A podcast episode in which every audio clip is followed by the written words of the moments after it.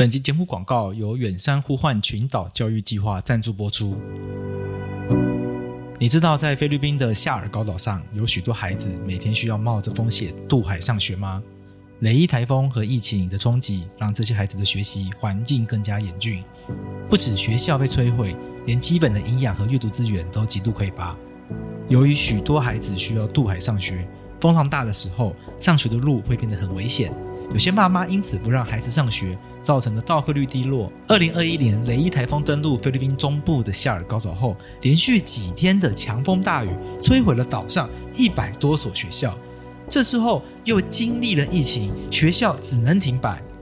两年过去了，终于回到学校的孩子们只能在临时搭建的帆布教室里上课，他们的身边满是断裂的钢筋和水泥碎块，学习的进度也严重落后。因此，远山呼唤推出了新的专案——群岛教育计划。我们不仅重建学校，还提供阅读资源、校传服务和营养午餐，让这些孩子有机会抓住人生的希望。如果你愿意参与或了解更多，请点选我们的网站链接，一同为这些孩子带来希望。让我们一起用行动，让教育发光发热。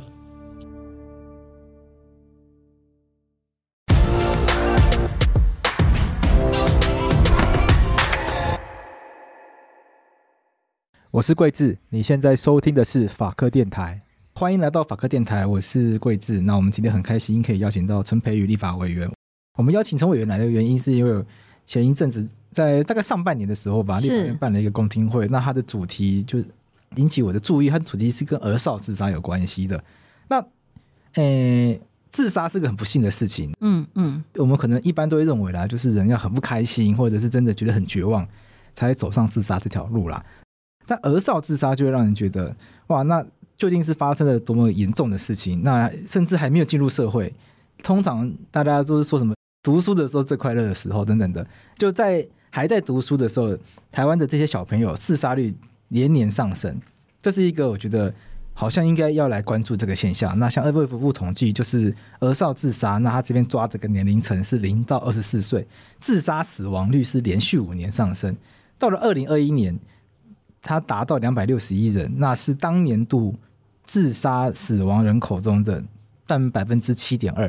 相信大家可以发现，这个比例会让人觉得有点不太对劲。哎，零到二十四岁理论上还没有出社会，就已经有这样子的一个比例的这样子的小朋友选择自杀。那除了自杀以外的自伤、那自残这样的一个行为，它也是逐渐上升。对，那我就会觉得，那是不是我们的社会在制度还是在结构上，或者是？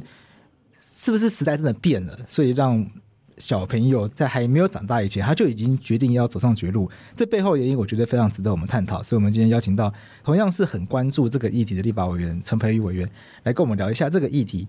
诶，下面这个题目我们不会照顺序聊，哈、哦，当然，当然的，嗯。那我想要先了解一下，那台湾我们是有在研究这个议题的吗？因为会发现这个现象，表示我们有去研究，所以是这个现象本来就。已经越来越严重，所以政府开始注意到，还是我们本来就有一些系统性的制度去观察我们小朋友有没有自杀现象这件事情。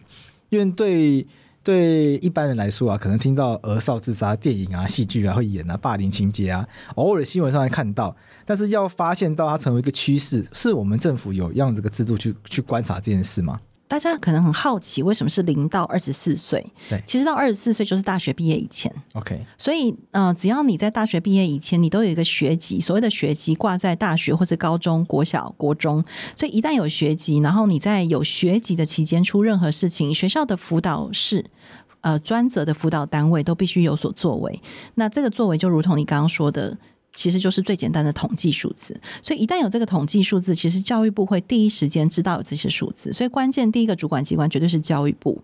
那对教育部来说，因为有辅导室的系统，他本来就应该要知道，在这个零到二十四的所有学籍的孩子的生命过程当中，到底发生了什么事情。所以你问我说，是不是长期有在追踪？确实是因为本来就要填报相关的资料，而且呃，基本上像发生这样的事情，假设孩子又是在学校自杀。在学校里面，对，其实还蛮多的。哦、OK，哦，那他就会是校安事件，那所以一定要通报。那假设他又是在社区发生的，那他就算在住家附近跳楼自杀或者是自残，这些事情，他一样还是要通报学校。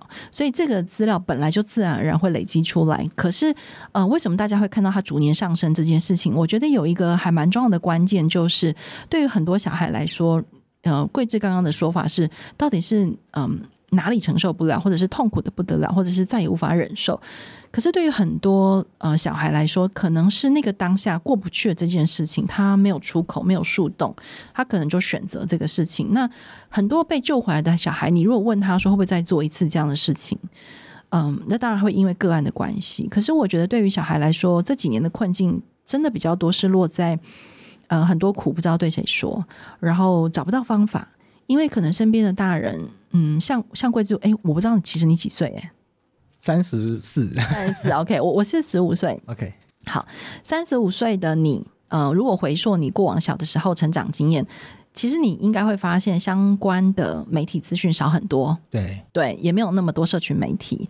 然后，好像在求学的路上，我想是一样辛苦啦。可是，我必须承认，一零八课纲这件事情的很多不安定，或者是整个，我我还必须说跟，可能跟疫情也有关系的整个社会局势、社会的动荡，其实都让孩子心是不安的这件事情。我觉得，嗯，在卫福部的自杀防治中心，他们其实也一直接到相关的通报数字。那自杀防治中心他们在做的事情，就是自杀防。制嘛，所以他们当然也会从我刚刚说教育部那边累积来的资料，嗯，两个部会横向沟通，把很多很关键的因素试着想要找出来去理解零岁到二十四岁，除了我刚刚说的零到六岁那一 part 的部分之外，到底小孩主动选择走上自杀、自伤这条路背后的心理机制跟因素，所以统计数字当然一直都要有，这个是本来就是政府机关。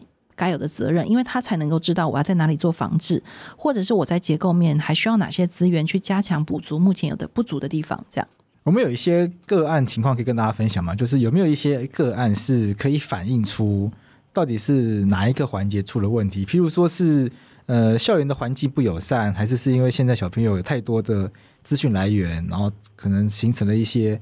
呃，不好的观念，或者是没有及时接收到更能帮帮助到他们的资讯，因为现在小朋友，诶，脸书啊、IG 啊、抖音啊，就是样样不缺嘛。嗯、那样样不缺，跟以前比起来，就像我小时候没有这些东西啊。我还印象中小时候是听录音带。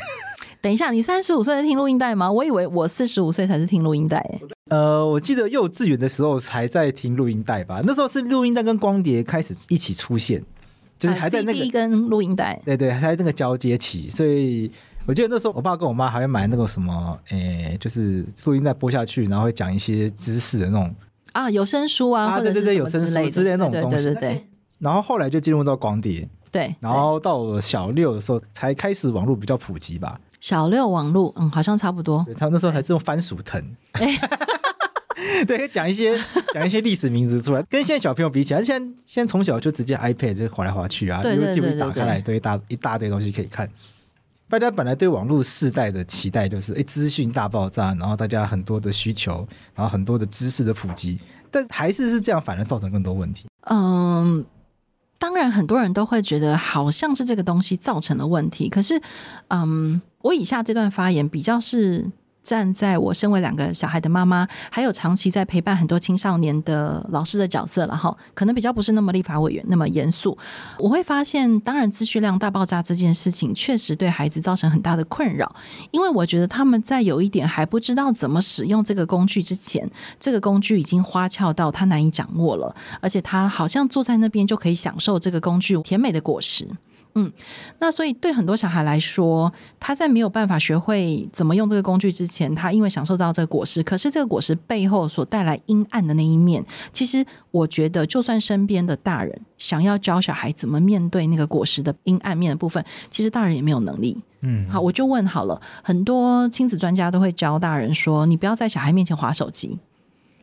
可是桂枝，你知道我现在工作 就是要用手机啊。我每天回到家，如果我不想打开电脑，我真的就是只能拿开 iPad 或者是打开我的手机，我真的就只得在我小孩面前滑手机，在完成工作。可是我如果跟我小孩的沟通机制是不良善的，小孩一定会觉得妈，你为什么回到家还在划手机？嗯，好，他就觉得。一直划手机是很正常的事情。对，可是我们大人会说，没有，我的划手机是在呃工作啊、公事啊这样。小朋友听不进去这些了。对对对对对，好，那更何况其实真的有很多大人也真的是在划手机了，这个我们也不能。因 为有有有很多家人就是下班累了、啊、就回到家、啊、放空啊，就是看剧啊，玩手游啊。是啊，其实这也没有什么错、啊。对，可是对小孩来说，这个不平等的关系，其实就让小孩在这个工具面前其实是相对比较弱势的。我必须这么说。啊、然后再加上，其实大人那个权威式的管教的这件事情，其实大家不要以为我们好像四十五岁这一代的爸妈就比较开明。有啦，我们有认真比较开明。可是你知道，当你很想。看见眼前这个小孩实在是很不受教，你真的很想掐住他的时候，我们过往被爸妈教导出来比较权威那一面就会冒出来哦，对吧？对对，我可以理解了。对对对，其实像我真的是非常非常努力用功在这件事情上，不然你知道这几年亲子课会这么红，不是没有原因的。大家都想要重新学习，就是更好的。教养方法，对对对，好，大家都经历过小时候不喜欢那个，可是也想不到其他方法。答对了，而且我必须说，其实我我们这几年在陪伴很多爸妈成长，就是陪爸妈成长哦，不是陪小孩成长。在陪爸妈成长路上，你会发现很多爸爸妈妈其实自己小时候的原生家庭给他的创伤，根本还来不及解决，他就已经变成别人的爸妈哦。他可能就不小心拿着那个东西去对待他的小孩，例如说，他也知道不要打小孩。可是他不知道，那我不打小孩，我可以怎么管教小孩？或者是说，可能有人误会了管教的意义，认为小孩就是不该管、不该教，小孩就是应该要当朋友。可是当小孩好像一步一步要爬到你头上的时候，其实很多人不知道怎么办。嗯，也就是说，你刚刚问我的是小孩的困境，但我其实从小孩的困境看到是大人也有困境，导致于很多大人做出来的管教行为对小孩造成了压力。呃，好像可以理解，因为现在有一种新的教养方式是。我忘记他名字，但就是要把小朋友当成一个人。就就这就很奇怪，小朋友等一下，等一下，他本来就是人呢、啊，他本来就是人，可是他意思是因为过去大家不把小朋友当人，呃，把把把小孩当畜生嘛之类的，就是没有尊重小孩的意愿，是是是是是。没有尊重小孩子的，他身为人，他本来就会有自己的想法跟意愿。过去大家很不重视这个嘛，啊，小朋友然后懂什么，然后不要讲话之类的，嗯，给他让无希无吹啦。之类的。我觉得现在这个教养观念，他的出发点是很好的，就是要把小朋友当成人，也不是讲当成人很奇怪，就是要把小朋友当成。跟你一样的人来对待，嗯，那大家就疑问，那到底要怎么教小孩？比如说在高高铁上大哭啊什么的，你又不能打他，不能骂他，就是我觉得现在确实有很多这种亲子教养的问题，就是那我到底该怎么教？你应该现在。不用想学这个吧，我还我还没有需要。我我不知道法白的听众会不会需要学这个，可是应该今天也没有时间教大家怎么去想这件事情。可是我还蛮想鼓励，如果法白的听众可能像我年纪比较大，过往我也是法白的听众哦。可是如果法白听众你是相对比较年轻的朋友，我想要回应归志刚那一题，你在高铁上，然后那个台中站，好，你好不容易上车，对，然后旁边就一个死小孩，拼命哭，拼命哭，拼命哭，正常遇到，对，这真的很常，很长，超级无敌长。那我我觉得年轻人可以回头想一件事情，就是那个小孩一定是遇到了什么事情，他自己无法解决，嗯，或者是他的需求在当下没有被满足，或者是他可能遇到了什么事情，但是他爸妈没有懂他，所以他只好用哭来表达他的情绪、他的需求，跟他没有被理解。好，那如果旁边的大人愿意这样想，其实就有机会解决那个当下他一直哭的问题。嗯，也就是说，他的哭声可能会从八十分贝降到五十，然后慢慢变成三十。学会理解，对。可是我觉得这件事情，对在高铁旁边，就是假设那个坐在那个爸妈旁边那些人，愿意用这个眼光跟方法去理解小孩，搞不好那对爸妈压力就不会这么大。嗯嗯，所以我觉得这个社会。对待小孩的眼光是不是有我刚刚说的那个可能性？我会觉得那可能也是未来我们去理解小孩为什么要自杀、智商很重要的一个切入点。也就是说，他在三岁的时候是用哭来表达，他到了六岁可能是大哭，他可能到了十岁是用一种叛逆的眼神。嗯，然后甚至在高铁上，他明明有位置坐，可是他就故意不坐，还要站着。对，然后离我妈越远越好。啊、他可能到了十五岁，好，同样一个小孩，他可能到了十五岁，他就开始自伤。哦，然后甚至他到年纪更大，他真的走不下去，他就走上自杀这件事情。也就是说，其实很多事情，他真的跟日积月累有关。其实都从很小的地方开始。嗯，我们不一定有能力立刻发现他。对，所以我常常会提醒身边很多大人，就是你有机会陪伴小孩的人，你都要相信，你就算嗯、呃，假设你今天帮你的家人带小孩好了，桂子，嗯、你可能今天只有陪他一个下午三个小时，只要你那三个小时愿意好好对他，小孩生命中有经验过那个被好好对待的经验，他都有机会在很沮丧、很失意，或者是。嗯找不到路的时候，他可能愿意回想起曾经有人好好跟我讲话，有人好好对我，有人好好先陪我哭个十分钟，那他就会相信说，哎，我还可以有走下去的机会。这样，虽然这有点小离题，但我觉得跟今天的主题有一些关联，就是像有一些可能我们讲伤痕嘛，嗯嗯，来自于这种亲子教养的过程中。那我们刚刚讲的是，我们要理解小朋友需求。可能我相信很多人会困惑，就小朋友的需求总不能就是想要什么就满足他，哦，那总是要有一个教育的过程。是，那这教育过程是不是也有可能也会造成某一些冲突跟对立？啊？那这些冲突跟对立是不是也会衍生出这样子的一个悲剧？嗯嗯。我我必须承认，就是如果大人没有我刚刚说的那些自觉，或者是大人可能没有意识到自己要花力气练习跟小孩相处，他确实会不断在陪伴小孩的过程当中累积了很多。呃，在小孩心里面小小小小的疙瘩，我先说疙瘩就好了，我不要说是伤口，因为我其实听身边很多大人跟我抱怨过说，说笑死，我们小时候还不是被爸妈打的要死，对对，我们小时候也是老师也是会讲话羞辱我们啊，对不对？那我们就没有去死，那为什么现在小孩一定要去死，对不对？哎，你有没有很常听到这种？我觉得可以想象，完全可以想象，我身边比较没有小朋友的。这样子 OK，但是我觉得完全可以想象，因为我觉得这就是很常见的一个讲法。对，就我们小时候被打过啊，被老师打过，这个倒是很常，这比这个更常听到。对对，老师啊，爸妈啦，大家觉得很正常，然后什么要讨论的？那这是体，啊、这不就是体罚问题吗？对对对。可是我必须要说，就是以前我们可能咬着牙撑过去这件事情，可是未来假设你身边有小小孩的时候，你要想哦，你要用什么样好的体质、心理的素质去面对那个小小孩？其实真的是考验过去你爸妈怎么对你。嗯。可是我们好像很难。回过头去就责我们的爸妈，对不对？对啊，我们也不会去就责我们的老师，对不对？就去怪他们，好像很奇怪。对，那我都会说，如果你现在一边当爸妈的过程，一边修复自己，你真的比较有机会好好对待你身边的小孩。那其实我真的会觉得。以前我我以前在花莲念书的时候，我们常在那个回台北的火车上会遇到慈济的师兄师姐啊，吼，然后有时候师兄师姐讲话也是在火车上，他就回复成正常人，你知道吗？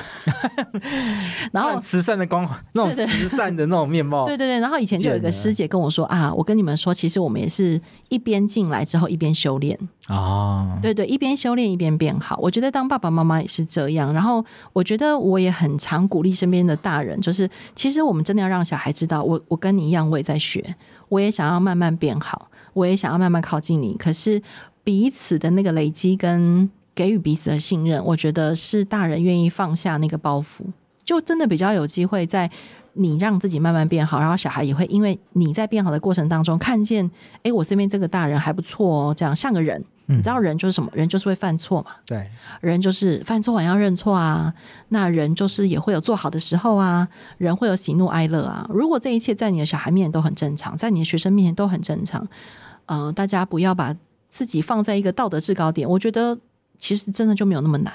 那回到那个儿少自杀的主题的话，像假设这些小朋友他在家里有这些创伤，然后或者是家庭教养的冲突，那学校可以做什么吗？因为学校老师，你要去管家务事，爸妈教养方式不对，有的时候爸妈也听不进去，然后有的时候也没有什么立场去干涉嘛。你小的时候有被老师打过电话，从学校打过电话回家吗？应该有吧。今天回去问你爸妈，他们会听我们节目，他听完会自己跟我讲。麻烦告诉桂枝，小时候有没有被打电话过？其实现在老师还是会做这样的事情啦。Okay. 我觉得原则上就是那时候你来邀请我讲这个题目的时候，我们回过头来看相关的目前的资源跟 相关现场的法规，确实有给予老师这个空间。跟可能性去跟家长沟通，所以只要老师愿意多做一点点，或者是家长愿意多信任老师一点点，然后彼此是在良性的沟通。其实不管是呃学校辅导法，或者是相关的学生管教办法，或者是最近这几个月吵得很凶的霸凌防治准则，其实都有想要协助老师跟家长跟小孩变成一个完美的三角形，在这些事件上，这样。那会不会有家长觉得你不要管我的小孩？对。有啊，是就是你给他太多功课，有对课业压力太重，早自习都要考试。虽然教育部说说不可以，可大家都知道 就是在考。真的，我儿子现在九年级，每天早上都在考试。对啊，教育部一直说啊，九年怎么早自习不可以强迫啊，那个都没办法落地执行。嗯嗯、呃，你是要问我法规的部分，还是要问我家长如何陪伴小孩度过？我们先谈家长如何陪伴小孩度过好了。就像刚刚这个考试的部分，对不对？嗯，我如果说很简单，我一定会被打这样。可是我真的要说很简单，就是说，好，假设贵是你是我的小孩，然后我知道你明天早上就要去学校，七点开始考，考到八点。你今天下课后，我绝对不能对你做的事情，就是不要问你说，贵士你今天早上考怎么样？嗯，绝对不要问这件事情，因为只要你一直问分数，小孩就会认为，哦，我一回到家你就只关心我的分数，你都没有关心我别的。你没有关心我今天跟同学怎么样，我跟老师怎么样，我今天累不累，我今天学校营养午餐好不好吃，我今天哪一科卡住了，我今天发生什么心理小剧场。你只要不要问分数，就什么事情都很好办。但是我知道很多爸妈过不去了，就觉得很奇怪啊。呃，关心他分数不好吗？不好啊，不好，不好，关心不是吗？不好，真的不好，真的不好。嗯、就是如果你只关心分数，嗯，当然不好。可是如果你愿意在把很多其他面向都关心完之后，其实你的小孩会跟你讲分数。大家相信吗？你你要不要想一想你自己？如果哎，你现在有开业嘛？对不对？对，对，如果我每天都只问你，你今天赚了多少钱？我没有问你在呃就业的过程当中，或是你今天的案例当中，你有什么可以分享的故事？我都不问你这些。你觉得哪一个比较好？哦，大家可以理解，就这个状态。哎，就是一天到晚问说，哎，你今天营业有多少啊？业绩有没有达到啊？你怎么这个月 KPI 这么差啊？什么的，感受就很不好。对，可是如果问你说，哎，你这个月有什么？比较特别的事情，嗯，然后基于就是可以分享的状态底下，你要不要跟我聊一聊？如果我是你的家人，或是我是你的另一半，这样，嗯嗯，你会不会感觉好一点？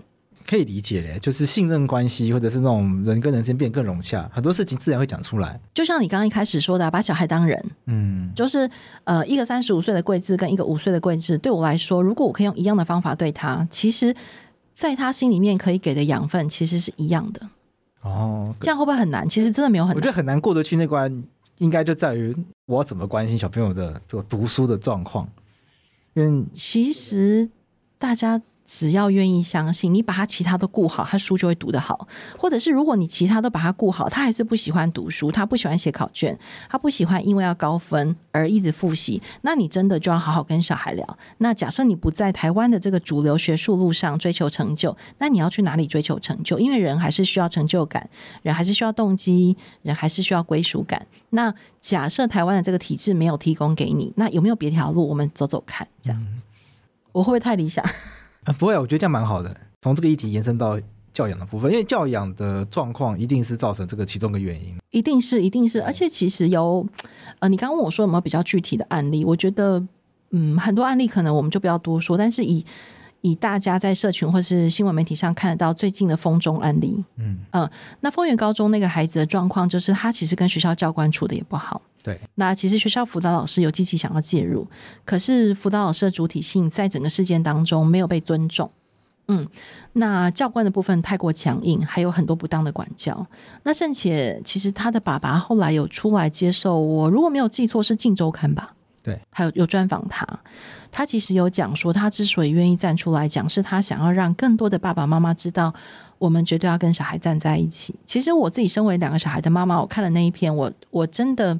很替爸爸心碎，就是他已经要承受失去孩子的痛苦，但是他又很想要站出来告诉大家说，如果当时他知道，呃，不要只是站在老师的同一边，他不要当那个复制贴上的家里板，那他的孩子应该就走得过去。OK，对，所以你说有没有具体的案例？我觉得这个案例应该真的可以给很多爸爸妈妈，或是老师，或者是教官。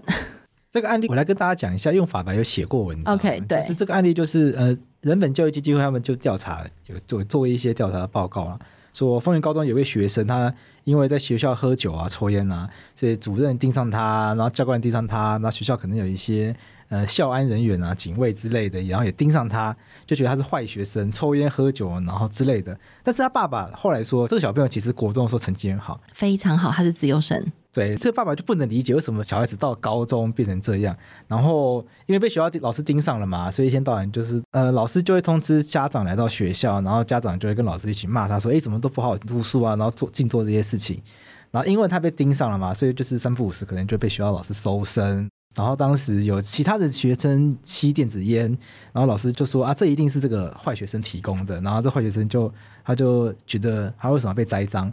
后来又有另外一位同学的钱被偷了，然后老师啊、教官就觉得是他偷的，然后就把他叫过来骂。但因为他坚持不是他嘛，然后在这个过程中呢，这位学生他脸部有一些抽搐的情况了，详细是怎么样，我是不清楚，因为没有没有太多的资讯。那教官就说啊，他一定有吸毒，就开始骂他有吸毒。然后就在这样子很多老师跟学生之间摩擦之后呢，那这位学生突然就很不幸的，他就选择自杀这样子。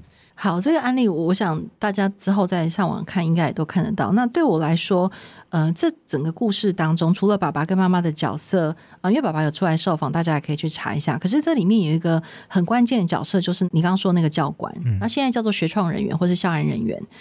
那这个部分呢，因为教官有他管教的思维，他会认为说这些事情本来就是归我要管。那你想想看，如果这个教官他没有适当的辅导职能，他只有管教的思维，那个是天差地别的。所以他就会认为说，呃，因为你一直做坏事，所以我就一直管你就对了，管到你呃怕为止，管到你呃愿意缩手为止，这样管到你听话为止。可是对这个小孩来说，他没有被听见的是说，我那我为什么要去抽烟呢？我为什么要去喝酒啊？我为什么以前是自由生，我现在要变成这样？可能在过程当中，辅导老师应该有想要提供协助，可是，一旦辅导老师的那条路被断掉了，被学校的教官断掉，被学校的教务主任断掉，学务主任断掉，那辅导老师其实在这里面是最弱势、最弱势的。他就算想要协助小孩，他都会变得 很无助。所以我觉得那个小孩他最后走上这条路，其实到最近都还有立法委员在提醒教育部这件事情，就是说，为什么我们要回过头来看，到底师生管教这件事情的适当性是什么？然后，呃，辅导老师的主体性为什么在这个事件当中没有办法被凸显？还有就是爸爸妈妈为什么要当学校的镜子？他为什么不当孩子的镜子？嗯，当镜子是什么意思？呃，这是一个小孩跟我说的。有一个小孩他跟我说，呃，因为那个小孩才小学生。呃，前几年我帮忙带的一个小孩，然后他通常就是还没回到家的时候，老师就已经用 Line，你知道 Line 是一个很可怕的 工具，邪恶的工具，老师就已经在 Line 写清楚说啊，贵子今天怎样怎样怎样怎样，所以你在走路回家的过程当中，你老师已经跟你妈妈告状完了，哦，所以妈妈一打开门就开始说贵子你吧这样子，哦，现在已经没有不需要，根本就不需要联络部了吗？而且写联络簿很累啊，对啊，Line 可以在电脑上打一打就好了哈。然后，所以那个小孩他就觉得他每天都被监控，OK，嗯，而且那个监控是非常绵密的。嗯，可是对老师来说，小朋友的生活场域就是学校、家里，两两点一线呐、啊。班对，然后如果他没去补习，嗯，那是不是就回到家？就回到家，对。然后顶多跟朋友出去玩，但是小朋友通常去不了什么太远的地方，对，对对，他没有一个家庭跟学校以外，另外一个属于他自己的。生活空间，然后那个小孩他实在是受不了。然后因为我认识他，是因为他在我以前的读书会里头。他有一次就跟我说：“我妈妈很像那个魔镜的后母。”然后老师呢，看起来就是从学校啊，把我所有在学校他觉得我在做的坏事，就远远投射到我妈妈那个镜子里面去。所以永远我妈妈就只有看到我坏的那一面。我觉得小孩讲的非常的精准。哇，这形容的很好欸。他说。嗯，我的老师看见我坏的地方，可是连我妈妈都只有看见我坏的那一面。哦，所以小孩知道自己有阴暗面哦。可是小孩觉得不公平的是，你都没有看到我好的那一面。嗯嗯，所以镜子的比喻是这样来的。我我觉得我还蛮常从这些孩子身上听到，就是他们对大人世界的不理解。那回到刚刚说风中那个案子，我觉得那个孩子他之所以委屈选择离开这个人世间，我觉得他也是在提醒我们大人说。你们为什么不肯再多一点时间来理解我、了解我？你就算不要同理我，可是你来听一听，为什么我要这样做？为什么都不给我这个机会？嗯，我觉得要愿意聆听小孩这件事情，可能对很多大人来说就已经很困难。第一个是不懂，为什么要听？嗯、就就都是一些，这小朋友讲的话，不就是一些？不能说胡言乱语，这个用词不太对。但我突然想不到，呃，小朋友讲的话应该都是一些，就觉得反正都是不成熟的啊。啊，对，不成熟，然后不重要啊。对啊。或是你现在讲这些是要干嘛？对啊，不然就是会觉得啊，都听小孩子的，那我就不要当爸妈了，不要当老师啦。哦，你讲的好精准哦，对不对？对对对，对，这个思维就算到职场也是会有啊。那你来当老板，那那你来当主管呢？哎，对对对，就是这个，就是这个，就是这个。那不然你来当科长，在公务体系就变这样啊？答对答对，就是这样。但是我其实发现，嗯、呃，因为做。绘本的关系，认识很多年轻的创作者，二十几岁、三十几岁，其实他们也都会说，就算到了这个年纪，可能都还要承受爸爸妈妈给的这种压力。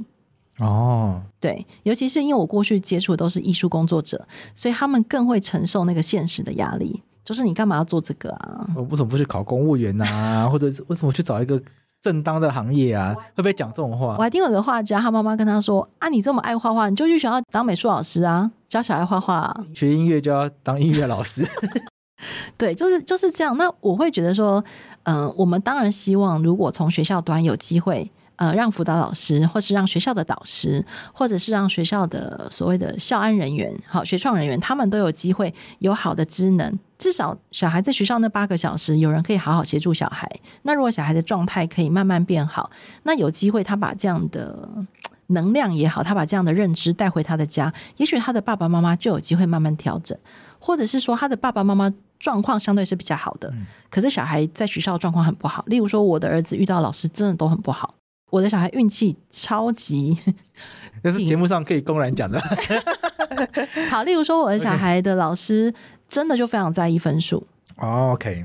对，非常非常非常在意。那你会说他不好吗？我觉得很多人会觉得超好，就升学取向啊，对，考上建中北一女很好。而且我那时候记得印象很深刻，他八年级，我的小孩八年级要换一个导师的时候，在那个赖群组就有家长说：“哇，这个桂枝老师超好，以前我们家姐姐就是被他带，然后升学成绩怎么样怎么样。”哇，我一看到这个我就想说：“天哪，我儿子完蛋了。”不适合。嗯，我那时候有问他，我有告诉他这个状况，那我就说你要去感受一下这个老师，那不然如果你真的没有办法，我们其实就转学。嗯嗯，那回到你刚刚问我那个问题哦，我们在家可以怎么对待帮忙这样的小孩？对啊，不要问分数啊，然后你就是给他好好的吃饭，好好的睡觉啊，然后甚至他周末放空，呃，打电动、看漫画，跟你讲腔话的时候，你就不要只问他说：“哎，你那个要断考了呢？”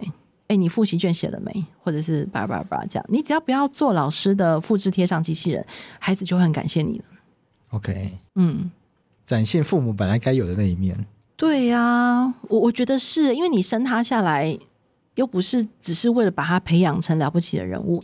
我觉得很多爸妈很奇怪哦，生下小孩第一个 moment 都希望平安健康。嗯。然后等到会走路之后，就希望他会跑，会跑之后希望他跑很快，会跑很快之后还希望他得第一名。这样，我觉得大人真的是全世界最贪心的动物哎。嗯，但小孩不跟你这样想，但是会担心，譬如说英文讲不好，以后没有竞争力啊，考不上好。那你就台语讲好也很好啊。可能很多父母没办法像你想这么开吧，就很担心说哇，英文不会讲，以后长大怎么办？找不到工作。哇，考不上台大，那以后找不到工作。我相信一定有，还是有。哎，台大一年收几个学生？不知道两万人吧？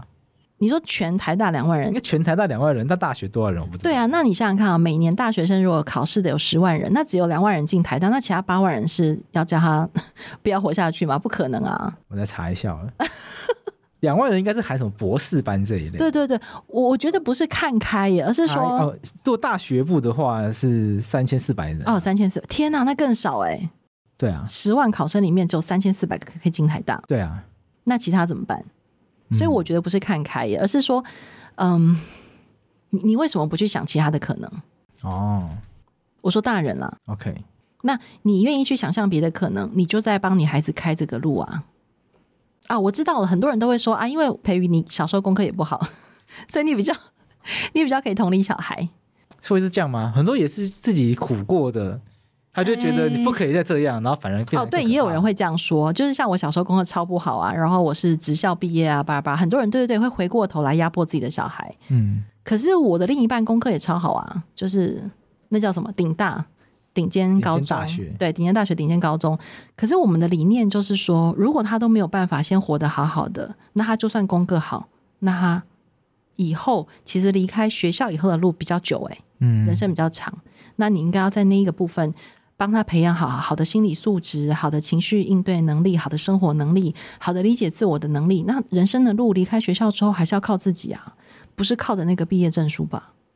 嗯，当然我必须承认哦，台大资源绝对比 比我以前念福大好很多。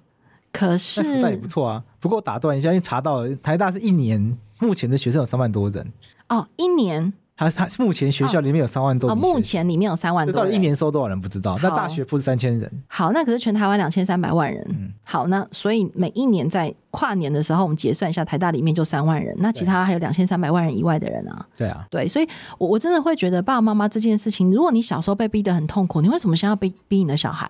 嗯，而且，嗯，我我可以分享一个故事，但我绝对不会讲出名字。就是我一个朋友，他真的是让他的小孩从小补好补满，补超多。国音数都有，然后美术也有，连弹钢琴之类的画画，啊，各式才艺班，只要小孩愿意去上，或者是他让小孩去试上之后，小孩也愿意上，然后妈妈排得出时间接送，就排好排满，然后一直到他上了高一的那一年，小孩就 crash 掉了，小孩不再上学，然后跟家人沟通也非常不顺畅，然后小孩极度讨厌自己，然后讨厌身边的人。然后，嗯，小时候我们一起玩的时候，就是他跟我的儿子一起玩的时候，他的眼神其实是充满了亮。然后他是一个很很有性格的小孩，然后他对大人的很多意见常常会提出自己的看法。可是他上了高一之后啊，他那整个眼神的亮完全不见了。然后他什么事情别人问他，他都会先习惯性的转过去看他妈妈一眼，他才敢回答。可是，一本是他跟我认识超过十年，他现在对我。都还是这么畏缩，可是大家一定会觉得很奇怪啊！哦哦，对，而且他后来考上北部很好的高中，嗯，就是就前三志愿了。那大家一定会很好奇，说发生什么事情了？难道中间都没有一点预兆吗？嗯，其实是有预兆的，可是妈妈选择不要看见，妈妈选择，嗯，他觉得这个是考前症候群。哦，对。职考要来了，哎，呃呃，会考，考高中叫什么？会考，距离你离太远了。而且我还没有考过会考，我是考机测的年代。哦，对对对对啊，那我更惨，哦不是。好，总之妈妈的解读是这样，那爸爸的解读就认为说啊，你就是叛逆期啊，啊，你就是跟我小时候一样啊，考高中压力太大，对啊，叛逆不想念书，对对对，很多大人都这样理解。对，可是，一旦你只是这样理解，你不再去问他其他原因之后，那个小孩他到呃，他高一几乎一个礼拜可能才去上学一天。哦，严重翘课。嗯，没有，他就没办法去上课。哦，他有人群恐惧症，是不能去上课，不能去上课，他就宁可躲在家。嗯，然后也没有办法好好吃饭睡觉。然后，呃，他后来花了一些时间去找咨商师，然后也试着想要转学。那可是孩子的状况其实现在只是稍微好一点，可以去学校了。可是他对于参与社团啊，对于理解别人，或者是对于自己的未来，他都嗯，很像那种。我最近每次看到他，都会觉得他像那个刚刚认识这个世界的小鸟，充满了畏缩，充满了恐惧，跟以前小时候看到他那个很爱在公园很锵，然后很可爱那个状态完全就不见。那其实我有跟他妈妈私下谈过，那妈妈有问我说他到底做错了什么事情？嗯，我不会说是妈妈做错了什么事情，只是我会认为在这个累积的过程当中，其实小孩从妈妈身上看见了，妈妈只想看见我成绩好，嗯。然后妈妈呃，把我的成就拿去跟别人分享的时候，也都是这样的事情，或者是把妈妈从外面采集回来的故事放在家里讲的时候，都是别人小孩成绩好。所以对这个小孩来说，一旦他意识到自己成绩不够好，他就会认为他没有价值。那所谓的不够好，就是他是男生嘛，好，所以第一名就是建中，嗯，第二名就是附中，然后那个小孩就是差一分。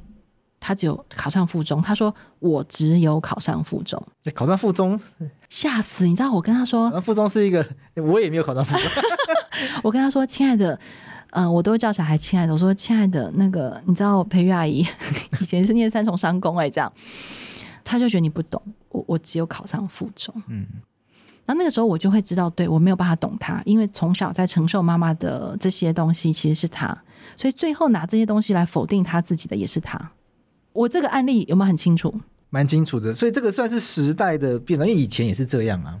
那为什么现在还是这样，对不对？对，而且还变严重，升学压力，坦白说，台湾我觉得没有什么解决。对，我必须这样说。虽然我现在在立法院，虽然身为执政党的不分区，我要说实话。我小时候在念书的时候呢，那个时候教育部就推什么教改啊，然后教改就大家都在骂，印象很深刻。嗯，嗯嗯。但是现在我对教改当然一样，我其实没有做过研究，所以我不能做太多的特讨论。但是可以确定一件事情，就是要减轻学生压力，什么什么这一类口号。但在我念书的时候就在喊了，所以联考就变机测，机测后来变会考，然后大家都觉得那那那就还是考试啊，那有什么差别？而且你知道我儿子最近跟我说：“妈，那个好好笑啊！你知道我们在考的会考叫做免试入学吗？”笑死我！明明哦，我妹就是第一届免试入学，那我就想说，那可是不就是要考试？为什么是免试入学？对对，因为他各式各样积分的关系，而且在都会地区，他更还是要考考试啊。对，所以反正那个会考的分数还是很重要，超级，尤其在关键，尤其在都会地区。OK，尤其是大家对某些学校的资源有一些比较集中的想象的时候，其实小孩真的很苦啦。嗯，那我是我们的社会。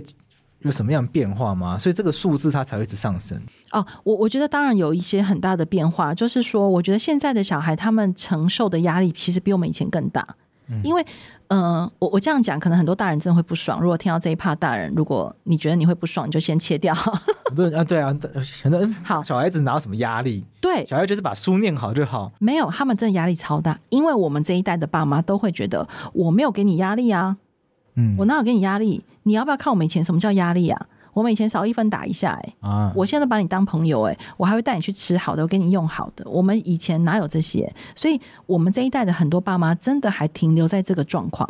然后，而且我觉得这一代的爸妈，说实话，其实工作压力超大，对吧？对，我们现在的工作量绝对远大于我爸妈那一代的工作量，所以我们的工作时间长，我们的经济压力大，然后我们加在小孩身上的期待当然就多。因为我真的很希望我所有的投资报酬率 展现在小孩身上，嗯，对，所以我觉得很多大人因为困在这个这个迷思里头，就是自己也没有办法逃出这个迷思的框架，于是他就只好把所有这些压力转嫁在小孩身上。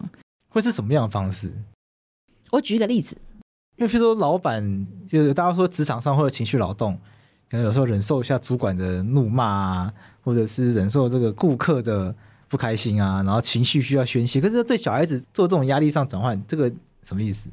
什么意思？我来举一个例子，但是我我要想，我不要讲太机车的例子，还是我可以讲很机车的例子？可以，可以真的哦。对，我觉得越机车可能越大家会越痛，大家越痛，然后越能够感受到那个力道在。好，嗯，某一次呃读书会，有一个小孩跟我说：“哎，我妈说那个，呃，我上了国中，他就不会再管我的功课了。”嗯，我说：“哎，那很好啊。”他说：“可是我妈已经买好一堆参考书哦，跟讲义要给我写评量。”我就说：“买很多是怎样多？”好，他就说：“呃，你知道我们学校用什么版本吗？”我说：“啊，我知道啊，你们学校国文是用翰林版，数学用南一，然后什么什么什么。”他说：“对，我妈妈呢非常贴心，她国文呢就全版本都买。”我、哦、这么疯狂啊！数学全版本，然后就所有的全版本。我说天哪，那你现在的书桌？他说我已经有五箱在地板上等我，五箱这样。然后我妈妈说，只要我把这些都按时间写完，他就不会管我的功课。OK，这有没有很疯？这很疯哎、欸。对，但是你知道吗？你去问那个学校附近卖参考书店的老板，其实生意越来越好，因为版本多这件事情，其实让爸妈非常焦虑。哦，从我那个时候就就是这样哦，真的吗？对啊，我小时候还是那个国立编译馆的版本。我国中的时候也是国立编译馆，但我好像是最后一届还是倒数第二届，就是多元的版本。然后下面就是多元版本，然后我弟就是多元版本，而且弟好像因为我是倒数的，所以我弟就变第一届还是第二届。那你妈有这么疯吗？买满？呃，没有，可是也是会很焦虑，说那到底是什么意思？对对对对，而且对现在很多家长来说，他们会不小心了，还是刻意被补习班洗脑。人家就会说啊，翰林的数学编的比较好啊，或者是什么南一的古文编的比较好啊，所以爸妈听到这些就是很疯狂的都市传说，然后就会对照自己小孩学校的版本，然后就会去买其他没有用的版本拿来给小孩写，因为生怕会考就考到哪一题就是某一个版本。可是你怎么跟他说会考就不会局限在某一个版本？他们就是打死不相信。对，可以看得出来，就是很多我同学不相信啊。哎，你同学有人生小孩吗？呃，没有没有，我说我念书的时候，哦、因为我到高中时候，到高中的时候就变多元了，好像高中更早开始做这件事情，大家都不相信，就会有人不相信这件事情，就是说他那个也会有人。因为高中念什么高中嘛，也是有那种目标，就是一高一就要上台大那种人。我我真心要说，做很多这种人，请大家相信，我自己是呃 台湾认证的有证照的国文老师。嗯、我每一年都会写升高中的考古题，也会写升大学考古题。请大家相信我，大家认为最难考的国文这一科好了啊、哦，大家觉得每科都很难考。好，总之国文科真的都没有是哪一个版本出出来的唯一的题目。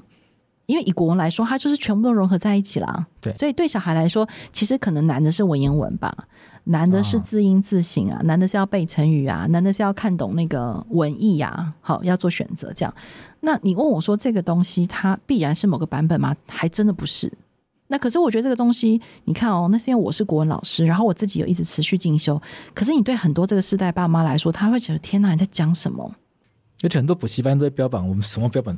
都上对，这样才会有竞争力。疯狂补习班，对，我还有听过一个，嗯，现在这几年写作分数没有占那么重，但是你知道那个在一零八课纲实施之后啊，我们家小孩学校旁边的补习班变多了，嗯，那其中有一种补习班就专门教写作，嗯，那他的教法我觉得更疯狂。我真的觉得，嗯，就是爸妈把小孩送去那边的人到底在想什么？我真心想知道。例如说，他就会跟爸妈说，因为呢，作文是没有范围的。那为了让你小孩作文写得好，他可能就会先给你读某一个主题，可能就先读个一百篇范文，哦，然后就开始读，然后读完就仿作，仿作之后书写练习这样。然后小孩就是在不断的读读读读读写写写写写。然后可是对我来说，我会觉得，啊、呃，这个是在练写作吗？不是、欸，这其实是在练某一种应用文、公文，这样。像练，这很像在练 AI。就是把大量数据喂给他，先输入，然后就会，他就最后就有能力去模仿你输入的数据。哎，这个 hashtag 不错，对不对？这是 AI，对，没错，没错，没错。但我相信一定有很多人就是用这样方式去练，我超级喜欢，然后就管他。对，而且重点是生意超好。嗯，然后他学费也超贵，因为很少听到在补作文的、啊。我告诉你，现在很多吗？我以前那个年代也没有听过这件事情。有机会来我家附近，我请你喝咖啡，我带你去逛一逛。因为我以前连觉得补国文这件事情，我都觉得很匪夷所思。哎，不要这么说，你知道现在国文补习班超行？嗯嗯，真的。我我也有补过啊，补国文吗？但是哎，哎，刚刚关麦讲一些话不能录的。总而言之，就是在一些压力下面，很疯吧？哎，那时候因为我印象很深刻，那个国文补习班它有一些就是吸引学生去的，就他每一堂下课都会摆一大堆零食在外面，可以随便拿。哦，对，哎，这招很厉害，哎，对对对，所以然后听前三堂课不用钱，不止不用钱，就是你去试听三堂课，你只要满三堂，他就给你车马费。哎，现在还有？哎，那时候我就呃，你就是以赚零用钱的方法。哎，那时候就去去了之后，呃，就想说拿个车马费也好。结果后来呢，就因为一些压力，就变成一定要补啊。了解，对对对。好，你你觉得到目前为止很疯吗？我那时候还有印象更疯，所以我身边的朋友，我真是佩服他们呢。他们那时候为了帮小孩排那个七年级的生物课，然后在某一天，好好像是六年级的时候，你就要先去排七年级的生物课。呃，是六升七的暑假上课，那暑假是七月到八月嘛，好，这两个月，好像好像五月的时候就某一个补习班，它非常有名，在北车附近，我忘记名字，它就会标榜我们从凌晨一点开放排队。哦，我以前也有啊，哎、欸，可是等一下，你有没有听懂？这个是小六要升哦，小六哦，升国一的生物，哎，我那是高中数学。对，好，我可以，我可以接受高中数学，我可以接受。可是我刚刚说的是哦，小学六年级的那个暑假，爸爸妈妈就要去排队拼某一个补习班的国一，就是现在七年级的生物课，有没有很疯？生生物课，对，而且是生物课，生物课为什么要补习？对，然后我就问他们，我不应该这么善笑，但我是真心的不懂。对，我我只是要说，这一切你以为都是小孩去做的吗？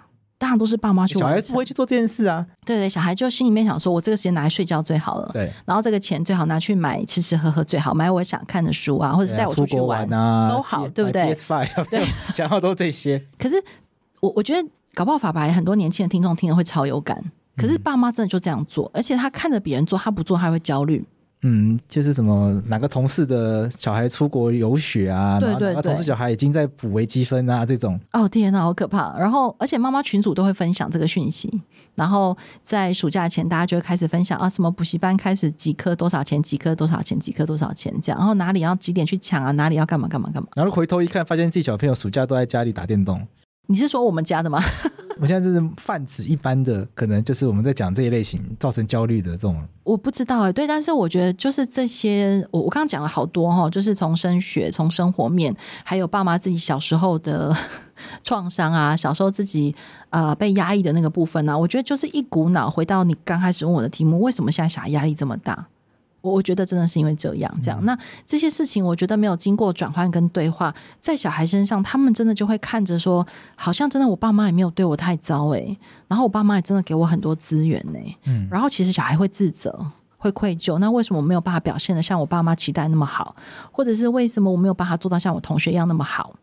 而且现在很多辅导老师，可能大部分的辅导老师或者学校老师，相对是比较理性，可以跟小孩沟通的。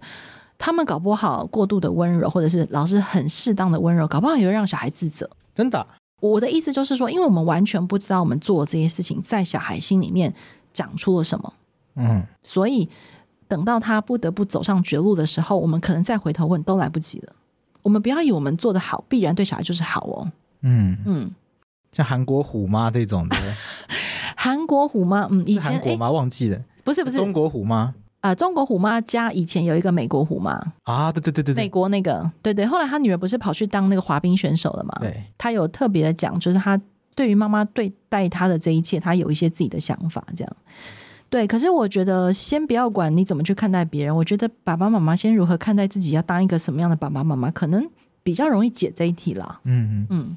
那学校的老师会都很难介入吗？假设像刚刚有讲到几位个案嘛？其实委员都有提到，他们其实都有一些前兆啦，应该是可以及早发现，但是没有发现，所以这是因为我们的假设家庭的教育确实对小朋友是给他这么大压力的话，那小朋友至少还有学校啊。对，那学校老师真的都没有机会，还是现在学校老师，嗯，我想直接点，可能没有意愿，基于其他原因，可能没有意愿。我们可以讨论，假设是没有意愿的话，我们可以讨论没有意愿的原因，还是是学校的制度有心想要做这些事情，老师可能也很困难。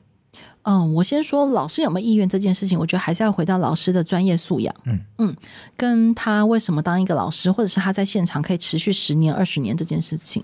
那对我来说，我自己认为我有机会遇到很多很好的老师，可是他们可能在现场会遇到一个很大的困境，一个是爸妈的不理解，还有就是如果当他是站在一个想要陪伴小孩的角色，他身边的行政系统要不要支持他？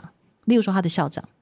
大家不要以为校长好像每天都关在校长室哦。其实现在很多校长他们必须要跟老师们在一起工作，那可是他工作态度是属于一种管教式的、权威式的，就觉得老师都是要听我的，还是他愿意尊重老师的专业判断？那其实我们可以看见，在很多的案例当中，不是风中的案例哈，在很多其他案例当中，我们会看到是校长本身不够专业，他只有权威的概念，他没有意识到自己其实是可以陪伴老师、陪伴学生的。可是都当到校长了呀。哎，欸、校长应该是老师当上去的吧？哎、欸，你你要开另外一集谈这个吗？我我们当然可以简单讲的。我们当然对校长有很多的期待，可是我们不得不说，嗯、呃，很多校长他当上了校长之后，他可能有想要连任的压力啊，哦，继续当，对，或者是他想要有转校的压力啊。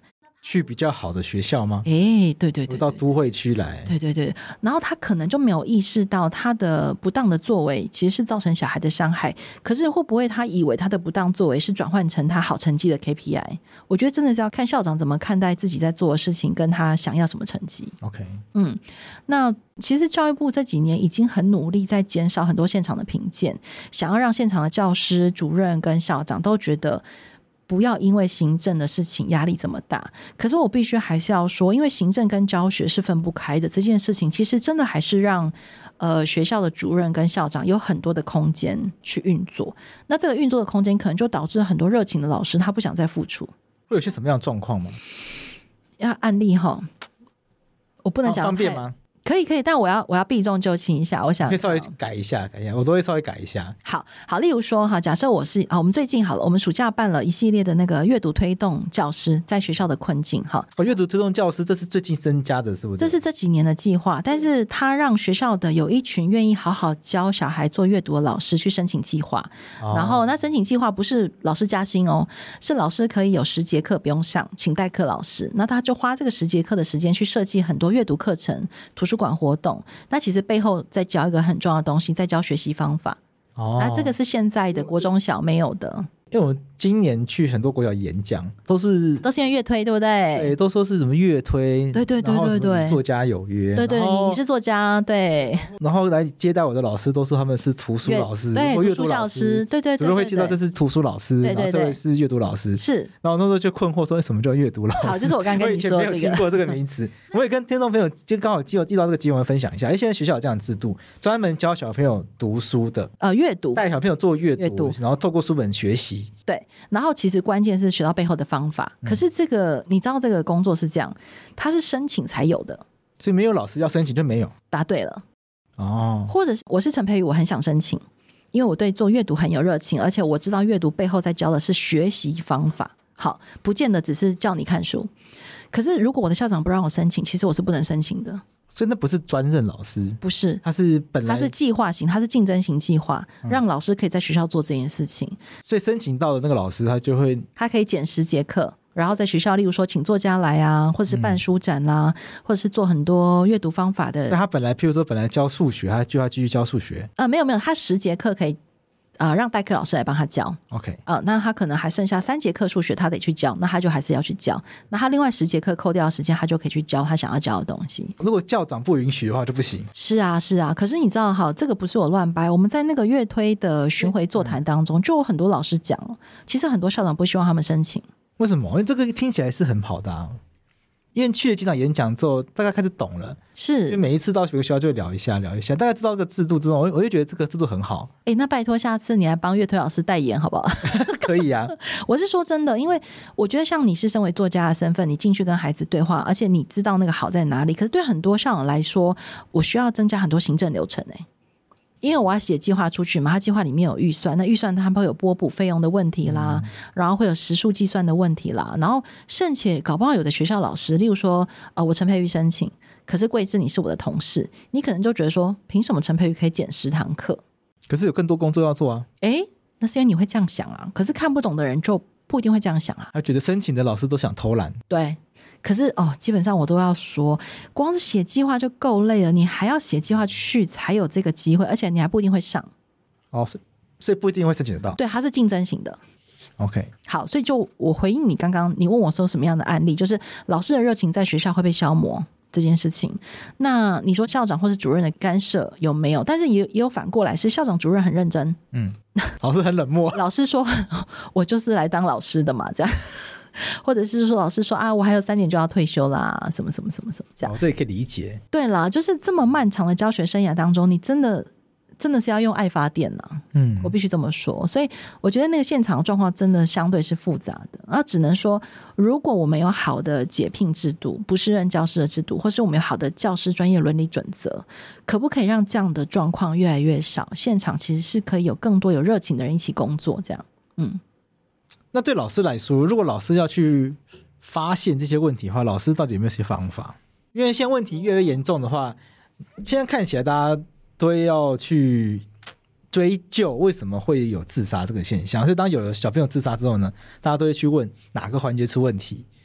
那是家庭教养出问题，班上的跟同学互动出问题，被霸凌，还是辅老师啊成太混等等的？这时候会有个问题，就是那是老师没有做好吗？我不会说是谁没有做好，呃，我不知道在你法律的素养训练当中，嗯、要找到问题的原因，它是一个单一的，还是一个复杂多元的？其实它会分很多层次。OK，好，那对我们来说，呃，我们有机会在学校教过书的老师就会知道，其实孩子来到你面前，背后有很多背后灵，嗯，就是爸爸妈妈、哦、阿公阿妈。哦，阿公阿妈也跑来，哎、欸，对，然后还有他过往的同学，哦，还有他过往的老师，啊、嗯，以前的老师也要来，就就是背后灵的概念，就是这个孩子身上的故事是从这些人累积而来。以前的老师可能这样教，所以你这样教他不习惯，他不喜欢，对，所以你永远不会知道这个孩子来到你面前经历了什么。嗯。嗯，那如果老师们愿意用这个角度去想，你就会知道，很多时候在孩子犯错的当下，孩子做出。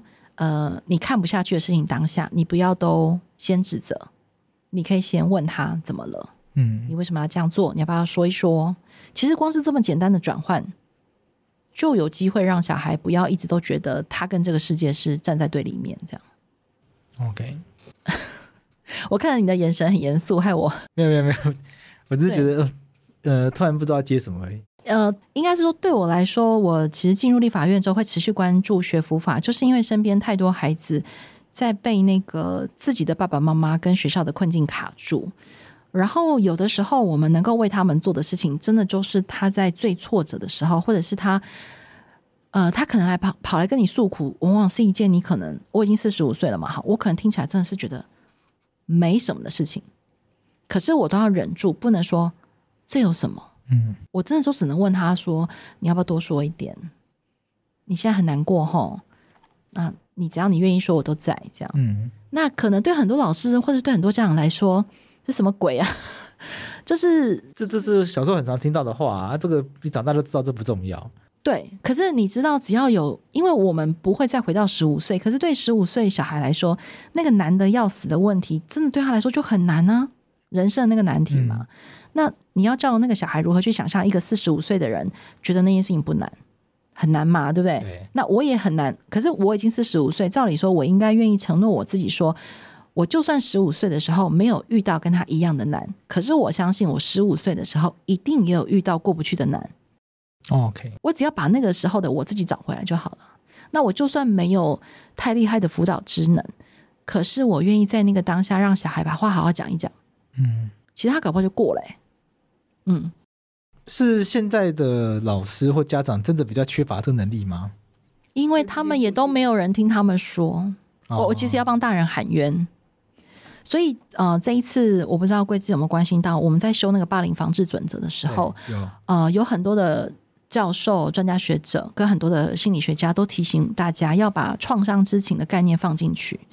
可能大家以前想说哈，什么什么叫创伤之情？这我也没听过。创伤之情简单的说就是，呃，我们去看到一个孩子他，你觉得他不好的行为背后，他一定有什么事情累积，嗯，造成他心里面的疙瘩或者是伤口，导致于他展现出外面这个行为。所以那个行为只是表象，关键是他心里的伤。才是重点，才是你要去协助他的。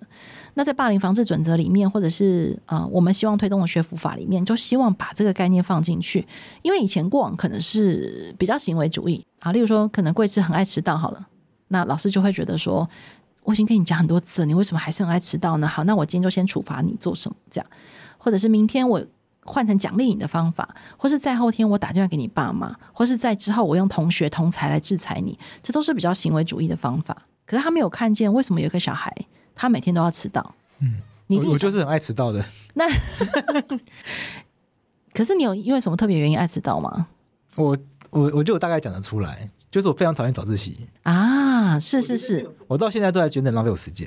我我也这样觉得，就是明明就八点十分才上课，但就被迫七点半要到，然后在那边不知道干嘛。哎，你是高中的时候吗？还是国中？应该都有早自习吧？国中、高中都有，但国中还没那么皮。但是高中你很受不了，对不对？对，高中特别强烈。而且你知道，现在高中生早自习取消，应该要感谢你们这些学长姐努力的。哦，真的吗？倡议这件事情，就是高中的早自修，现在八点到校就好了。OK，就第一节就好了。哦，我应该是国中的时候很讨厌，因为我记得我高中的时候好像也，我的高中没有那么严格。哦，OK，OK。那其他人好像有。对对，可能因为我们高中就是比较，人家都说明星高中比较。管理真的明星，哎，我小孩问过我这件事情，为什么明星高中的小孩都没有被管得很严格？我觉得这就是社会一种奇怪的刻板印象，就觉得会读书的人不用管，会管好自己。那你们这些不会读书的人就不会，就欠管，就要好好管。这是你讲的哦，我讲啊，我我为我这句话负责。我觉得很多人正是这种想法，我我也认同，就是我不认同这个价值，但是我认同你的说法。我我觉得这件事情其实在小孩心目中其实非常不公平，尤其是你想想看，如果他国中刚考完，然后他同学上明星高中，然后每天过超自由的生活，可是他可能就是社区高中，然后他老师就管他管的超严，甚至我还有听过社区高中的校长就自诩说，我们要让我们的小孩三年后高中毕业成绩跟前三志愿小孩一样。嗯，那我就想说，你可想而知小孩那三年会过有多痛苦。对对，所以嗯，我还超讨厌升旗。哦，我也讨厌。现在好像我不知道现在还有没有哎、欸，好像被要求就是一个礼拜只能一次吧？我记得是一个礼拜只有一次，对。然后甚且哎，对我我知道国中有，但是我不知道高中还有没有，回去问我儿子好了。好，可能没有了吧？两次吧？对，但升旗真的很讨厌。我就升旗那天我都会故意迟到，就直接跳过升旗。好，那你好，我们现在回来讲迟到这件事情。所以你其实因为讨厌早自习，所以你才迟到。你其实不是因为时钟坏掉，也不是闹钟坏掉，也不是因为公车误点，对不对？都不是这些外在原因。好。呃，我记得有一个朋友的小孩，他在高二那一年就都很爱迟到，然后突然对爸妈态度很不好，然后他爸妈就是呃强硬的也来，然后柔性的也来，可是怎么样都搞不定这个小孩。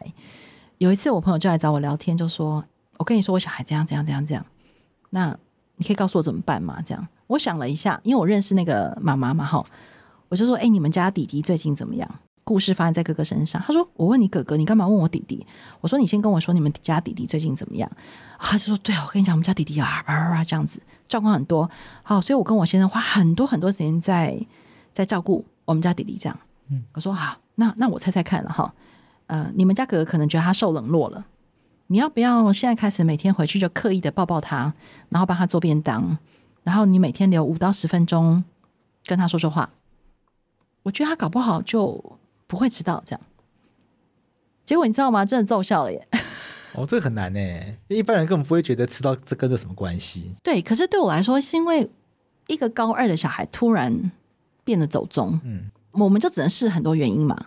那我只是刚好试到第一次就试到，那为什么？因为我其实知道那个小孩他是一个敏感的小孩，呃，后来他就往艺术创作走去了，这样，那所以他一定会想说，哎，我虽然是高中生，我们家弟弟是小学生，可是不代表我不需要照顾啊，嗯嗯，我觉得。这个小小的故事也是让很多爸爸妈妈知道说，其实很多小孩，他就算到了你已经觉得他看起来很大一只，十八岁高中生，一百八十公分，但是他还是好需要你温柔的抱抱他，嗯，呃，好好的跟他说说话，这样子。其实老师也可以做这样的事情哦。哦，老师也适合。你当然不能抱小孩了，没有经过小孩的允许哈。可是你可以好好的跟他说说话，在学校关心的部分。对对对，你不要都。其实小孩想要被对待的方法，真的只有一种。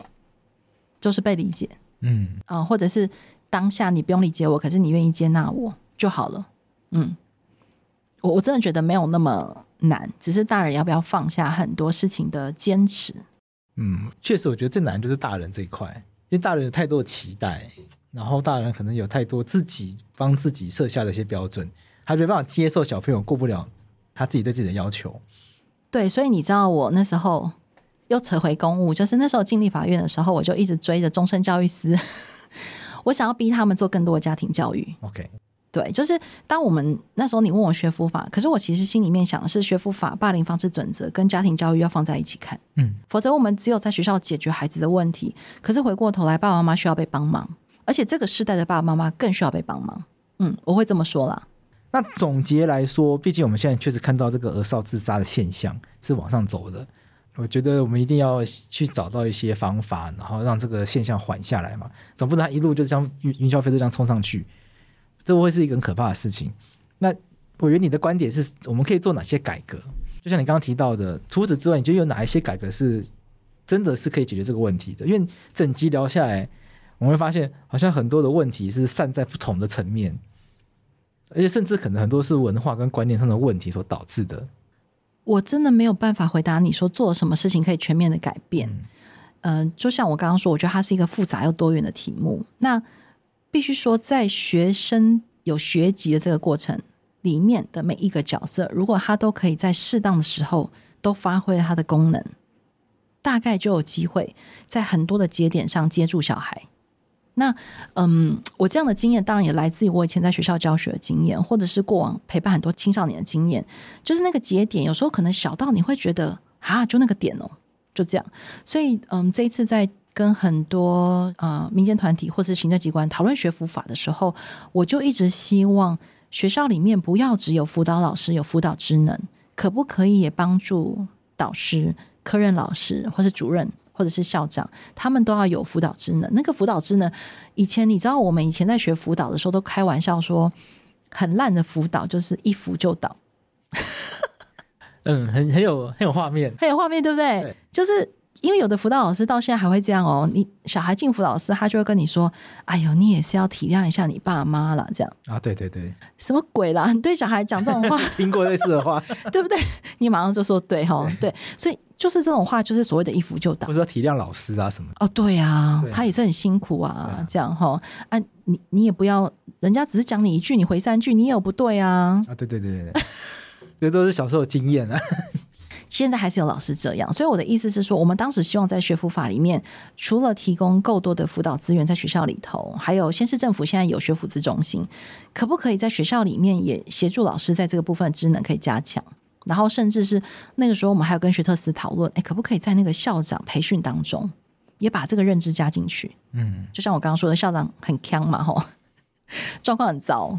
那如果他在要去当校长之前，他有这个认知，他知道不要一扶就倒这件事情，或者是他知道要给辅导老师空间，或者是当学生有这个需求而爸妈拒绝的时候，这个校长可以用行政的力量协助这个小孩。嗯，哦、呃，所以就是各式各样的节点，我我真的会认为，小孩生命成长的过程当中，很多很多小小的节点，都把那些资源配置进去，或者是在这里面的每一个人都愿意相信自己可以真的发挥一点点可能性。那我觉得大概整件事情就会好很多，嗯，所以讲起来很抽象，对不对？所以回到法规里面，就是我，我应该本来就很抽象，因为额少，因为我们看到这个趋势，然后我们今天讨论是这个趋势可能怎么形成，可能怎么解决。但是整集讨论下来，我们可以发现，它不是一个单一的一个现象，就是我们看到的是额少自自杀这个数据往上走，但我们讨论下来会发现，导致这个趋势往上走的成因，可能有太多的环节，嗯，一起累积出这个问题，嗯、就变成我们每一个环节好像都要都要改，对。没错，没错。讲到最后，发现好像其实每一个环节，如果把本来该发挥的功能都发挥好的话，就好了。其实又又好了。对对，那只是说，我们当然还是对呃政府机关有一些期待。嗯嗯，尤其是你刚刚说孩子这么长时间在学校里头啊、呃，所以例如说，我举一个案例好了。嗯，其实过去几年常发生类似的事情，就是有小孩觉得他有被心理。咨商师协助的需求，嗯，他可能也跟辅导师讲喽，或者是他可能还没有意识到他需要心理咨商师，他光是说我想要找辅导老师，有些导师就会挡下来，真的啊，真的真的真的，或者是有些家长就会挡下来，他会觉得小孩没什么啊，干嘛找辅导师？然后甚至也是有的家长会在意，孩子如果去找心理咨商师开案了，他可能以后在保险就会被影响。我有听过类似的说法，我听过，我听过。对，但是你就会发现，这会严重影响一个未成年小孩的需求。嗯，那我们这一次也希望相关的法规调整里面，可不可以帮小孩把这个门打开？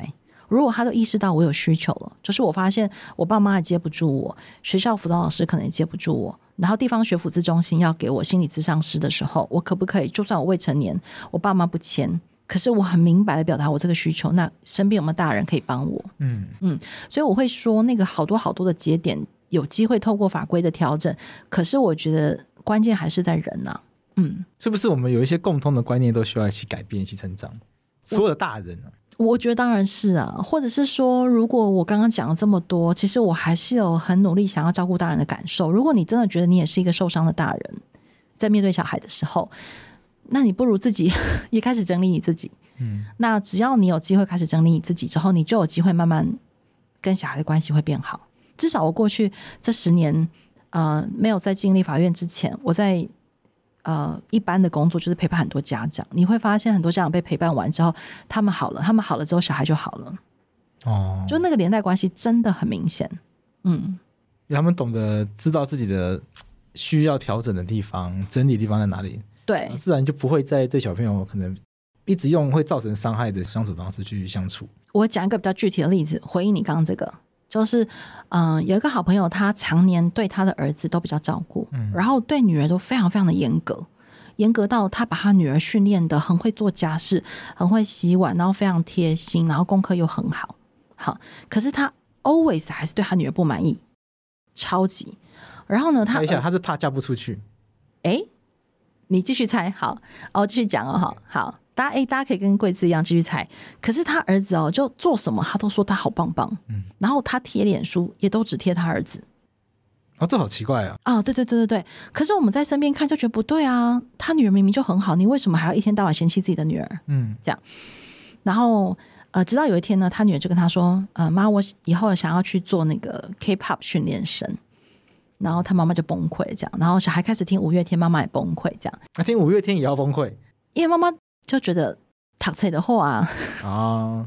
然后就反正跟小孩越吵越凶，越吵越凶。后来有小孩有一次就偷钱，偷他的零用钱，然后偷那个助攻的钱，然后去呃去上学路上去便利商店。买零食，然后在门口便利商店吃完才上学，然后妈妈就尾随，就几次就发现这样，然后妈妈就崩溃，觉得我教这么好的小孩怎么会变这样？而且妈妈非常 discipline 那个小孩的身材，就是 她非常在意她女儿的身材，所以她把女儿顾得瘦瘦的、高高的这样子。然后反正小孩的状况很多，她实在是受不了，她有天就来找我谈。啊，听完这些之后，我就问她说：“哎，我可以问一下，小时候你爸妈都怎么对你吗？”你跟你爸妈关系好吗？诶，你有兄弟姐妹吗？这样，呃，我过往虽然我们很熟哈，可是我不大会探人家的隐私啦哈。嗯。然后他就听到他妈妈、爸爸，他就啪，就泪如雨下这样子。他就开始说：“我妈不公平，我妈都只对我姐好，我妈怎样？我妈逼我念会计，我妈逼我怎样？什么什么什么什么什么什么这样子。”然后好不容易我妈现在把我嫁掉，就是，可是她对她老公也没有很满意，叭叭叭叭这样。讲完之后，我就说。那你要不要想想看，到底妈妈做这些事情如何影响你对你女儿？他才突然恍然大悟，他其实就变成他妈妈的复制贴上。嗯嗯，他想要把女儿形塑成他没有完成的那个样子。哦，然后导致于他跟他女儿越来越紧张。可是女儿看在眼里，那你为什么对弟弟比较好？你为什么脸书都只贴弟弟？然后为什么都只称赞弟弟？然后明明一样考三十分，你就会说弟弟有进步，然后你就会说我很烂。我说你有没有发现，其实你在变成你妈妈的另外一个样板？后来他们就他自己慢慢去理解这个部分，他就呃。把更多的专注力放在整理他自己身上，那跟女儿的关系当然就越来越好。那他女儿没有被他这样高压管控之后，他女儿自己慢慢找到自己的路。可是这都需要时间，嗯、而且我我必须说，不是每一个人他被点的时候，他都愿意面对那个部分。他搞不好觉得你你干嘛戳破我？所以我觉得最最后很多，尤其回到学佛法或是霸凌防治准则，他在处理人跟人之间的关系，真的很多事情还是要回到人的身上去解。我觉得今天一整集这样聊下来，我发现跟我预预期的方向很不一样。因为法律人想的方向都是出了问题，没有没有没有没有，不是不是不是说这个聊天的方向不对，是我发现法律人思考问题的方式常常不一定真的解决到问题。就我们都是看到问题，好有人死了，那我们开始去想哪一个问环节出问题，那我们就去改那个环节。啊，可是这个还是需要的，当然这是需要的，非常非常需要。但我发现这整个问题，它更像是生活中本来就存在的。方方面面都刚好出了一些差错，然后又刚好在，比如说爸妈因为爸妈的教养出了问题，那不管是爸妈本身的个性，还是是家庭小时候的背景等等的，所以小时候爸妈的教养出了问题，学校老师可能遇到个好老师，但是因为校长很官僚，所以小好老师做不了事情，会遇到一个不好的老师，就是造成更多的错误，然后有阴阳差错的，没有办法使用到辅导室的资源。你看这一整个环节，每一个环节都出了一点错误。但你要说每个环节都要做大改革，也没有啊。嗯，这些环节它都需要被看到它本来的困境。对，嗯，也许是用我刚刚的观点，然后再加入你原本法律的观点，说好，那就法规上合理的资源配置上，法规的研修上，我们可以怎么协助这个环节做调整？嗯、那它跟其他环节之间的逻辑上的合作关系，还是需要法律的素养来理解这件事情。但就不会像是譬如说。好像一个房子垮掉了，然后我去把房子建起来的感觉，而是这个房子本来就在这边，好像很多的这边要补，那边要修，那边补，那边要修，然后避免有人在那边一一直撞到墙壁的感觉。对，或者是哎，搞不好会有人说，那房子垮了就不要，就隔壁盖个新的好了。啊，对啊。可是现在这个状况，说实话没有办法抛弃它，盖一个新的。我只能说，希望在这个现有的学校文化体制底下。呃，如何让这里面的每一个人都相信，因为这个法规的调整，因为资源的配置，然后因为人被合理的看待，所以这一切真的都有机会越来越好。好，也 就差不多了。好啊，差不多。OK。Okay 好，那我们今天非常感谢陈培宇委员来跟我们分享儿少自杀这个议题。然后我们今天从这个议题的聊天过程中，我们可以发现这个议题远比我们想象中的复杂而且深刻啦。它不像是我们政府出现哪一个什么臭不可闻的弊端，或者是，或者是我们政府出现哪一些结构性的大问题，然后我们去把那个大问题解决掉，这个数据就可以翻转。它不是这种弊案，或者是我们发现啊法规有漏洞，它比较不像是这样，而是我们的制度本身，它在运作的过程中本来就会有一些差错，那本来就会很多摩擦，环节跟环节之间衔接不够好。那我觉得可能随着科技的进步。也随着大家的压力确实又越来越大，所以这些环节跟环节之间的衔接，这些小小的缺失，它也随着一起被放大。所以我们就看到，哇，现在小朋友自杀现象居然年年上升。所以我们今天看到一个小朋友自杀数据上升这样的现象，就很值得让我们一起来思考。哎，那是不是我们生活中哪一些很基本的一些问题，我们一直都没有去注意到它？因为毕竟小朋友的生活相对来说是很单纯的。如果连这么单纯的生活模式都会越来越不开心的话，那或许就是我们整个社会一起来思考，是不是很多的地方我们都要一起来做很多观念上的调整，才不会让这些环节啊、这些缺失啊一路无限大的一直被放大下去。所以我那个时候你来找我谈这个题目的时候，其实我也很纠结，就是要分享多少从这个面向的观点。但是我还是希望把学辅法或者是霸凌防治准则，或是我刚刚说家庭教育法，在立法委员的这个工作任期内，我真的希望我们的行政机关去理解，大家这个部分真的好需要资源。嗯，因为可能过去我们花在长照的钱很多，我觉得没有问题。那零到六岁投资在幼儿当然也很多，或者很多公共建设、国防的部分。可是我觉得学辅法这个部分，或者是学生辅导法，对学生辅导法，他必须要解决那个困境。我不确定他会不会那么直接，就是我们把这个法案修了之后，他可不可以真的直接对应到现场这么深刻的需求，或者是人可不可以瞬间变好？当然是不可能。可是我觉得。在这个前提底下去想这件事情，把法规面跟关于人性的那一面都配套起来一起考虑。可能是我自己还蛮期待的一个景象。嗯，好，那我们今天就到这边。我们谢谢陈培委员，谢谢，谢谢桂志，谢谢。